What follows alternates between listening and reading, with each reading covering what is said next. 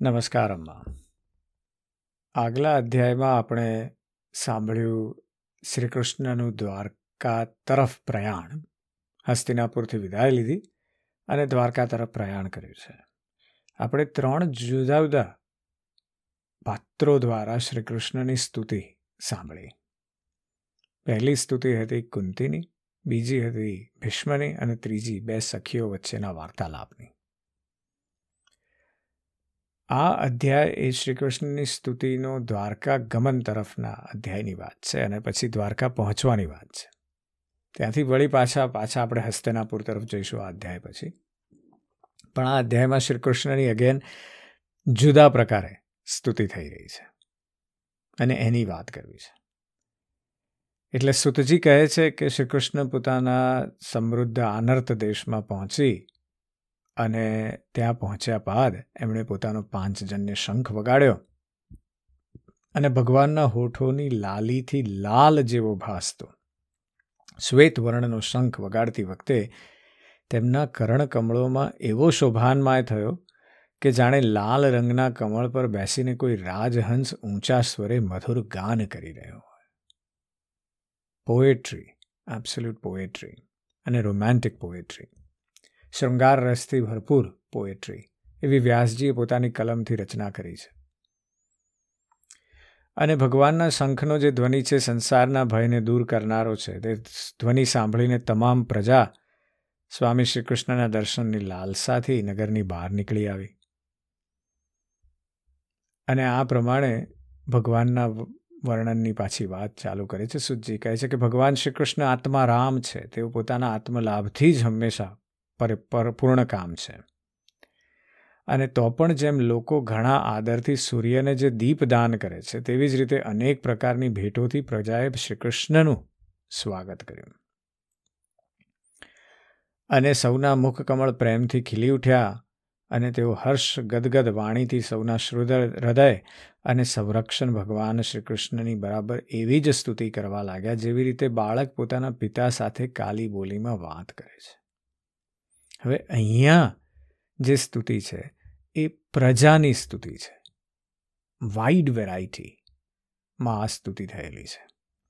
પ્રજા કહે છે કે, હે સ્વામી, અમે આપના તે ચરણ કળમળોમાં હંમેશ પ્રણામ કરીએ છીએ કે જેમની વંદના બ્રહ્મા, શંકર, સનકાદિ અને ઇન્દ્રાદિ શુદ્ધ દેવતાઓ કરે છે.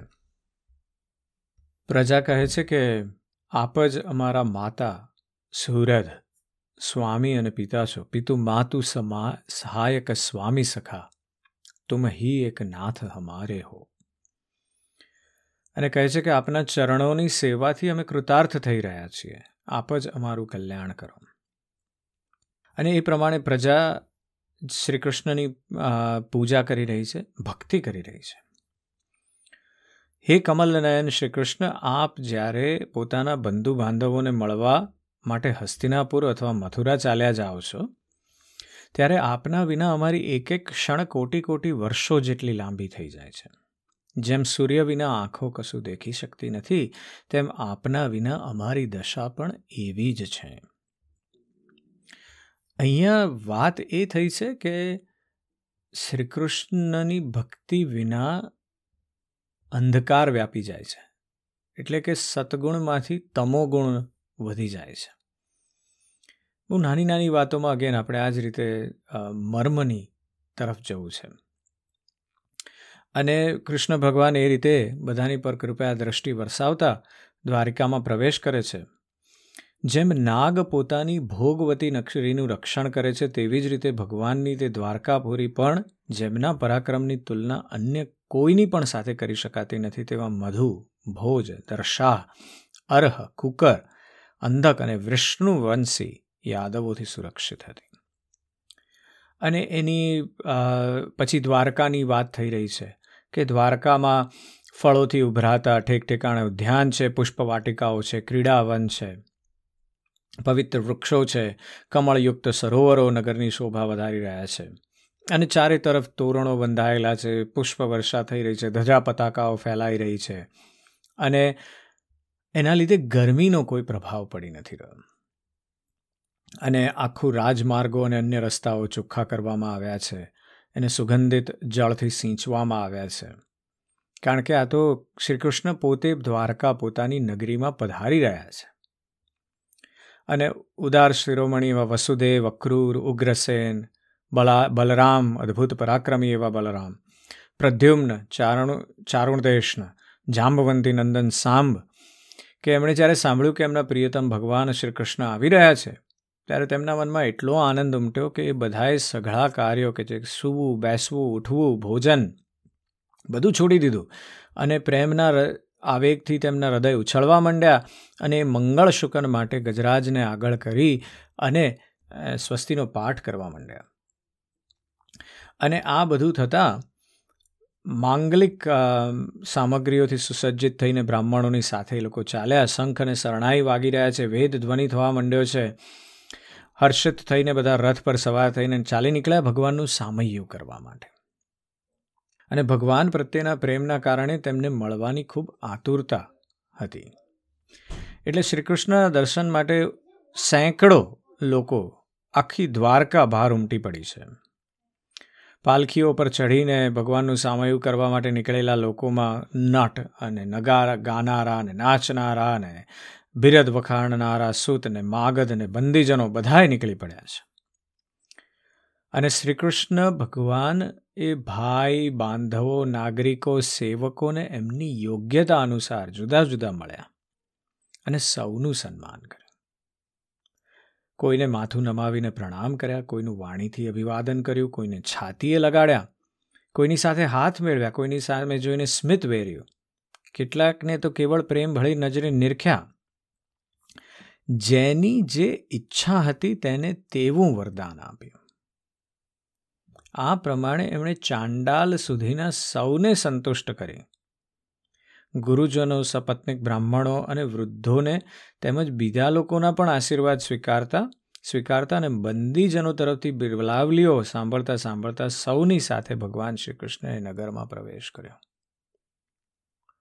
અને આ રીતે ચાલી રહ્યા છે શ્રી કૃષ્ણ અને એને જોઈને એના દર્શનના પરમાનંદનો અનુભવ કરવા માટે કેટલાય લોકો અટારીઓ ઉપર ચડી ગયા. અને ચારો તરફથી એ લોકો શ્રી કૃષ્ણ જોવાનો પ્રયત્ન કરી રહ્યા છે. જેમ આપણે રથયાત્રામાં શ્રી કૃષ્ણના દર્શન માટે લોકો અભિલાષી થઈ જાય છે, એવી રીતે આ તો સાચા જ શ્રી કૃષ્ણ પોતે પોતાની નગરીમાં પધારી રહ્યા છે. એટલે ચારો તરફ આનંદ આનંદ છે. અને રાજમાર્ગ પર શ્રી કૃષ્ણ ઉપર સફેદ રંગનું છત્ર છે અને એમની ઉપર સફેદ ચામર ઢોળવામાં આવી રહ્યા છે. ચારે તરફથી પુષ્પ વર્ષા થઈ રહી છે. એમણે પિતાંબર વસ્ત્ર પહેર્યા છે. અને એવા શોભાયમાન લાગે છે કે જાણે શ્યામ મેઘ પર એકી સાથે સૂર્ય, ચંદ્ર ઇન્દ્રધનુષ અને વીજળીથી શોભા વધી રહી હોય. એટલે વ્યાસજીએ સુંદર, ભક્તિપૂર્ણ વાત કરી શ્રી કૃષ્ણના દર્શનની. અને પછી ભગવાન સૌથી પહેલાં પોતાના માતા પિતાના મહેલમાં ગયા.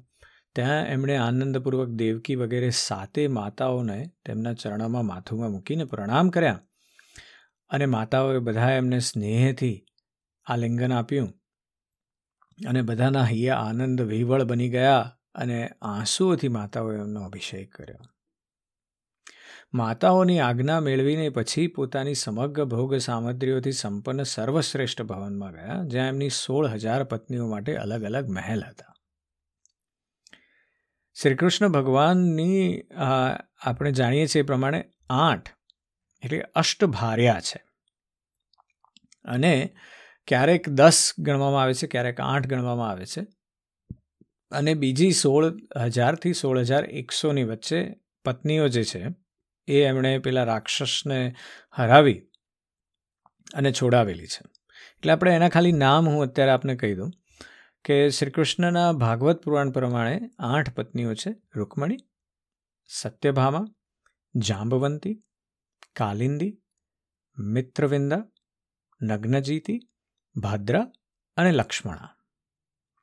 વિષ્ણુ પુરાણમાં પાછા એક બીજું નામ છે હરિવાંસા અને એમાં એ લોકો બે બીજી વિષ્ણુ પુરાણમાં એ બીજી બે રાણીઓની વાત કરે છે, પત્નીઓની વાત કરે છે, માદ્રી અને રોહિણી. ઇન્સ્ટેડ ઓફ ભદ્રાની જગ્યાએ ભદ્રાની જગ્યાએ એ લોકો આ પ્રકારની પ્રિન્સેસીસને એમની પત્ની છે એવી વાત કરે છે. શિવાજી સામંતે ખૂબ સુંદર એક બુક લખી છે, મરાઠીમાં ઓરિજિનલી અને પછી એનું આઈ થિંક ગુજરાતીમાં પણ, હિન્દીમાં પણ ભાષાંતર થયેલું છે. એનું નામ છે યુગાંધર. અને એમાં શ્રી કૃષ્ણના વિશે એ જાણે મોર્ડન ભાગવત છે. શ્રી કૃષ્ણની પોતાની હિસ્ટ્રી પણ ખૂબ, એમ, સચોટ પ્રકારે અને ખૂબ વિશ્લેષણ સાથે શિવાજીએ લખેલી છે. Worth reading worth reading so anyways coming back આપણે પાછા આવીએ આપણા ભાગવત તરફ. અને પછી એ વાત કરે છે કે શ્રી કૃષ્ણ ભગવાન આ રીતે પોતાના મહેલમાં ગયા અને પોતાના પ્રાણનાથ ભગવાન શ્રી કૃષ્ણને ઘણા દિવસો બહાર રહ્યા પછી ઘેર આવેલા જોઈ રાણીઓના હૃદયમાં ઘણો આનંદ થયો. એમને નજીક જોઈને એકાએક ધ્યાન છોડીને તે ઊભી થઈ ગઈ અને આસન જ નહીં પણ બદલ નિયમો પણ ત્યજી દીધા કે જે જેમના પતિને પ્રવાસી બનવાના લીધે લીધા હતા. હિસ્ટોરિકલી એટલે કે પૌરાણિક સમયમાં એવું કહેવામાં આવે છે કે જ્યારે પણ પતિ પ્રવાસે જાય ત્યારે સ્ત્રીઓએ કેટલાક નિયમ લેવા પડે. અને એ ખાસ કરીને પાંચ કામોની વાત કરે છે યાજ્ઞવલ્કલ સ્મૃતિમાં. એ કહે છે કે પતિ પરદેશ ગયો હોય ત્યારે સ્ત્રીઓએ એક ખેલકૂદ, બે શૃંગાર, ત્રણ સામાજિક ઉત્સવમાં ભાગ લેવો, ચાર ઠઠ્ઠા મસ્કરી કરવી અને પાંચ પારકા ઘેર જવું. આ પાંચ કામો છોડી દેવા જોઈએ. એક રીતે આપણને એ પણ સમાજની સામાજિક દ્રષ્ટિ બતાવે છે. કે એ સમયે સ્ત્રીઓ પોતે સ્વાવલંબી નથી, પરાવલંબી છે. અને જો એ ખેલકૂદ અથવા શૃંગાર અથવા કોઈના ઘરે જવામાં અથવા સામાજિક ઉત્સવમાં ભાગ લે, તો સાહજિક રીતે એની પોતાની બ્યુટીથી આકર્ષાઈને કદાચ કોઈ બીજો પુરુષ એની સાથે કોઈ પ્રકારના ચેડા કરે નહીં એ માટે આ પ્રકારના કામોને વર્જ્ય ગણવામાં આવ્યા છે યાજ્ઞવલ્કલ સ્મૃતિમાં. પણ એ પણ બતાવે છે કે એ પરાવલંબનના લીધે કયા પ્રકારના કર્મોથી સ્ત્રીઓ પોતે જાણે એમના જીવનમાં એક અંધારું છવાઈ જાય. અને એ પણ બહુ સારી વાત નથી, પણ એ આપણી સમાજની દ્રષ્ટિ દેખાડે છે કે આપણો સમાજ જે છે એ પુરુષ પ્રધાન સમાજ છે અને પુરુષ પ્રધાન સમાજમાં આ બધું થવું સાહજિક છે. એટલે જ્યારે આપણે વેદ અને સ્મૃતિઓને એ બધું વાંચીએ ત્યારે એની અંદરની જે દ્રષ્ટિ છે સામાજિક દ્રષ્ટિ છે. એ સમાજનું પ્રતિબિંબ છે. અને સો, એમણે જ્યારે સ્ત્રીઓ આ રીતે કૃષ્ણની પત્નીઓએ જ્યારે એમને આવેલા જોયા, એટલે પછી એ બધા નિયમો એમણે ત્યજી દીધા. અને એમના મુખ પર અને આંખોમાં લજ્જા છવાઈ ગઈ. લજ્જા એ સ્ત્રીનું ભૂષણ છે. એટલે કે જ્યારે એ જોયું સ્ત્રીઓએ કે મારા પતિ પોતે પાછા આવ્યા છે, ત્યારે એની અંદર લજ્જાની લાગણી પણ સમાઈ જાય, કારણ કે પૂર્ણ પ્રેમ છે. અને પ્રેમની સાથે લજ્જા પણ આવવી લજ્જાનો અર્થ શરમ નથી. ઘણી વખત લોકો એવી રીતે કહે છે કે આપણે લજ્જાને શરમ સાથે ગોઠવી દઈએ છીએ. લજ્જા એ પ્રેમ પરિપૂર્ણ ભાવ છે.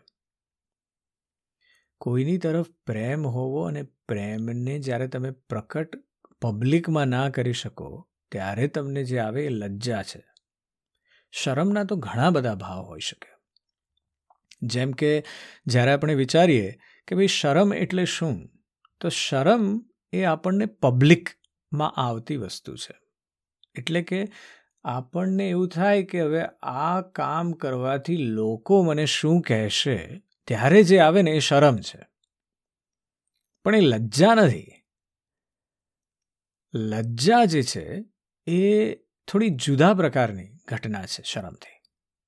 એવી જ રીતે ગિલ્ટ ગિલ્ટ એ પણ એક જુદા પ્રકારની ઘટના છે. અને હું ઘણીવાર વાત કરું છું ગિલ્ટ અને શેમ એટલે શેમ એટલે શરમ અને ગિલ્ટ એટલે દોષ, ગુનો, અપરાધ. અને એ બે વચ્ચે બહુ ઇન્ટરેસ્ટિંગ ફરક છે. શેમ છે ને એ આપણને પબ્લિકમાં આવે. અને પ્રાઇવેટમાં કદાચ ન આવે. ગિલ્ટ જે છે, દોષ. એ તમને સેમ પબ્લિકમાં પણ એટલો જ આવે અને પ્રાઇવેટમાં પણ એટલો જ આવે. કારણ કે હૃદયની અંદર ખૂંચતી વાત છે. શેમ જે છે એ બહારથી દેખાતી વાત છે. અને આ બહુ મહત્વનો ફરક છે. એટલે જ્યારે આપણે ઈસ્ટર્ન કલ્ચર્સ, ખાસ કરીને આપણા પોતાના હિન્દુ કલ્ચર, ઇન્ડિયન કલ્ચર તરફ વિચારીએ, ત્યારે આપણું કલ્ચર જે છે ને ખાસ કરીને શેમ ઉપર ખૂબ બનેલું છે. એટલે આપણે કરીએ શું કે ભાઈ આપણે બહારના શું કહેશે ને, એની તરફ આપણું બહુ ધ્યાન હોય. એના લીધે આપણે બહુ જ બધા એવા કેટલાક કાર્યોમાં રચ્યા પચ્યા રહીએ કે જેથી આપણે એ ધ્યાન પડે કે બીજા કશું કહે નહીં મને. એટલે ફોર એક્ઝામ્પલ હું એક સુંદર એક્ઝામ્પલ આપું કે ભાઈ આપણે અત્યારે હું અહીંયા લંડનમાં ચાલતો હોઉં. અને લંડનમાં હું ચાલતો હોઉં, ત્યાં બિગ બેન પાસેથી પસાર થયા અને ત્યાં એક બ્રિટિશ કપલ હોય કે કદાચ ઇટાલિયન કપલ હોય કે ફ્રે, યુરોપિયન કપલ, અમેરિકન કપલ હોય. અને એકબીજાને સામે જોતા હોય થેમ્સ નદી ના બ્રિજ ઉપર ઊભા ઊભા હાઉસ ઓફ વેસ્ટમિન્સ્ટર અને બિગ બેન જોતા હોય પેલી બાજુ એ લોકોને લંડન આવી દેખાતી હોય. અને ત્યાં ઊભા ઊભા એમનાથી રહેવાય નહીં એટલે એકબીજાને કિસ કરે. અને આ એકબીજાને ચુંબન કરવાની જે વાત છે એ બહુ ઇન્ટરેસ્ટિંગ છે. કારણ કે પબ્લિકમાં કરી શકે છે. જે ભારતીય પુરુષ અને સ્ત્રી અથવા પતિ અને પત્ની નહીં કરે. કારણ કે એમને માટે કિસ એ એક શેમ સાથે જોડાયેલી રચના છે. એટલે જો પબ્લિકમાં કરીએ તો લોકો શું કહેશે? જ્યારે અસોસિએશન ઓફ ગિલ્ટ એ એવું છે કે જો તમે ગિલ્ટ તમને લાગેલી હોય ને તો એ પબ્લિકમાંય ના કરો ને તમે પ્રાઇવેટમાંય ના કરો. બહુ ઇન્ટરેસ્ટિંગ વસ્તુ છે. કારણ કે તમને જે શેમફુલ એક્ટ લાગતો હોય ને શેમફુલ એ એક્ટ તમે ક્યારેય પબ્લિકમાં નહીં કરો, પણ પ્રાઇવેટમાં જરૂર કરશો. એટલે કોઈની નિંદા કરવી, કુથલી કરવી એ શેમફુલ એક્ટ છે. એ આપણે પ્રાઇવેટમાં કરીએ, પણ પબ્લિકમાં નહીં. પણ જો આપણને ગિલ્ટ લાગતી હોય ને, જો આપણને કોઈની નિંદા કરવામાં દોષ અથવા ગુનો અથવા અપરાધ લાગતો હોય ને, તો આપણે પ્રાઇવેટમાંય નહીં કરીએ અને આપણે પબ્લિકમાંય નહીં કરીએ. એટલે આપણે કોની સાથે એસોસિએટ કરીશું ને નેગેટિવ એનર્જીને એ બહુ જરૂરી છે. એટલે અહીંયા આપણે પાછા આવીએ કે કૃષ્ણની પત્નીઓની અંદર લજ્જા ઉભરાઈ ગઈ છે. અને લજ્જા એ સ્ત્રીઓનો એક બહુ મહાન ગુણ છે. કે અંદર પ્રેમ એટલો બધો ઉભરાઈ ગયો છે, પણ એને વ્યક્ત કરવામાં કેવી રીતે કરવો, તો એ બસ એની જે લજ્જા છે, એમાંથી જ એ બધો પ્રેમ સમજી શકાય. અને એમણે નેત્રો દ્વારા શ્રી કૃષ્ણને આલિંગન આપ્યું. અને શ્રી કૃષ્ણને પોતાના બાળકો હાથમાં આપવાની, આપવાનો પ્રયત્ન કર્યો ને એ હાથમાં આપ્યા, એ બહાને સ્પર્શનો આલિંગન દ્વારા વ્યક્ત કર્યો. કેવી સુંદર વાતો. કારણ કે સમાજમાં જો ત્યાં એ શ્રી કૃષ્ણને વળગી પડે તો લોકો શું કહેશે? એટલે પ્રેમને પણ રોકી રાખવાનો છે. અને એ બધું સ્ત્રીઓ બહુ સહજતાથી, બહુ સારી રીતે કરી શકે. એટલે સ્ત્રીઓ સ્ત્રીઓ ઇમોશનલ જરૂર હોય છે, પણ એટ ધ સેમ ટાઈમ એમનો ઇમોશન ઉપર કંટ્રોલ પણ એટલો જ જબરજસ્ત છે. અને પછી આ શ્રીકૃષ્ણની પત્નીઓના અંતરના પ્રેમનું શું કહેવું? એવું સુતજી કહે છે કે શ્રીકૃષ્ણને આલિંગન આપતા તેમની આંખમાંથી પ્રેમાર્શુ છલકાયા જે રોકવા તેઓ અસમર્થ રહી અને એકાએક સરી જ પડ્યા. જો કે ભગવાન શ્રીકૃષ્ણ એકાંતમાં સદૈવ તેમની સાથે રહેતા. તો પણ તેમના ચરણકમળ તેમને હર પળે નવા અને નવા જ લાગતા હતા. ભલા ભગવાનથી જ ચંચળ લક્ષ્મી જેમને એક ક્ષણ માટે પણ છોડી શકતા નથી, એવા ભગવાનના ચરણોને દર્શનથી કોને તૃપ્તિ ન થાય? એટલે આવી સુંદર વાત કરી રહ્યા છે અને વ્યાસજી અને કહે છે કે ભાઈ શ્રી કૃષ્ણ જે છે એ પ્રેમ ભાવથી અત્યારે દ્વારકામાં પહોંચી ગયા છે. એટલે અહીંયા આપણે દ્વારકા પહોંચ્યાનો શ્રી કૃષ્ણનો અધ્યાય અગિયારમો પ્રથમ સ્કંદનો સમાપ્ત કરીશું અને આવતા અધ્યાયમાં આપણે પરીક્ષિતના જન્મની વાત કરવી છે. જય શ્રી કૃષ્ણ.